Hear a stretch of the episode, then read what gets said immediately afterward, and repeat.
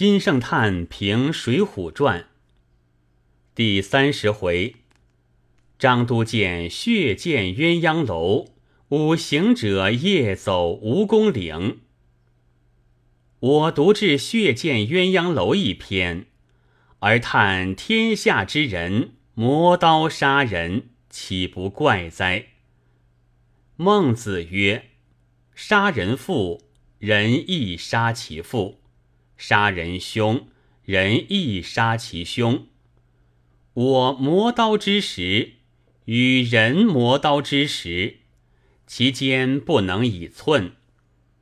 然则非自杀之，不过一剑，所谓一刀而杀之也。呜呼！岂为是乎？夫一刀而杀之也。使上以我之刀杀人，以人之刀杀我，虽同归于一杀，然我犹见杀于人之刀，而不至遂杀于我之刀也。乃天下祸机之发，曾无一格，风停害变，不须选种。如张都监、张团练、蒋门神三人之遇害，可不为之痛悔哉？方其受益工人，而复遣两徒弟往帮之也，其不常殷勤质问：“尔有刀否？”两人应言：“有刀。”即又殷勤质问：“尔刀好否？”两人应言：“好刀。”则又殷勤质问：“是新磨刀否？”两人应言：“是新磨刀。”复又殷勤质问：“尔刀杀得武松一个否？”两人应言：“再加十四五个一杀的，岂止武松一个攻得此刀？”当思时。莫不自谓此刀跨而往，撤而出，飞而起，劈而落。武松之头断，武松之血洒，武松之命绝，武松之冤拔。于是视之，视之，插之，悬之，归更传观之，叹美之，摩挲之。历久记之，盖天下之大，万家之众，其快心快事，当更未有过于鸳鸯楼上张都监、张团练、蒋门神之三人者也。而殊不知，云浦静守，马院吹灯，刀之去，自前门而去者。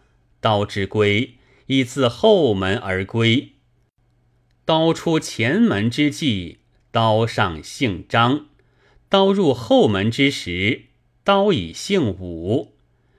于是相之祸祸自磨，唯恐不先快者。此夜一十九人，遂亲以头颈视之。呜呼！其忍言哉！夫自买刀，自配之，配之多年而未尝杀一人，则是不如勿买，不如勿配之为欲也。自买刀，自配之，配之多年而今夜始杀一人，故一人未杀，而刀已反为所借，而力杀我一十九人。然则买为自杀而买，配为自杀而配，更无疑也。呜呼！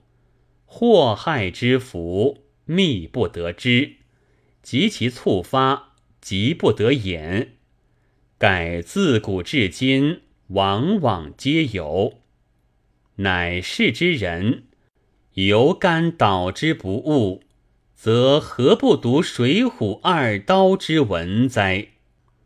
此文妙处，不再写武松心粗手辣，逢人便啄，需要细细看他笔致闲处、笔尖细处、笔法严处、笔力大处、笔录别处，如马槽听的声音，方才知是武松句。丫鬟骂客人一段，酒气皆不曾收据。夫人兀自问谁句？此其笔致之险也。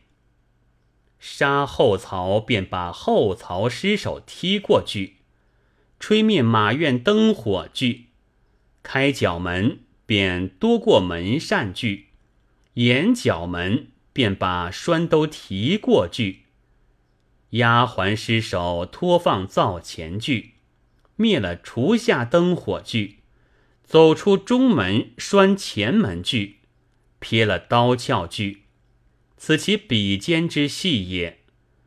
前书一更四点，后书四更三点。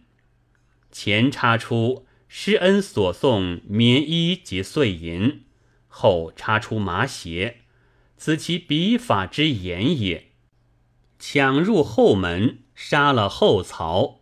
却又闪出后门，拿了坡刀；门扇上爬入角门，却又开出角门，多过门扇；抢入楼中，杀了三人，却又退出楼梯，让过两人；重复随入楼中，杀了二人，然后抢下楼来，杀了夫人。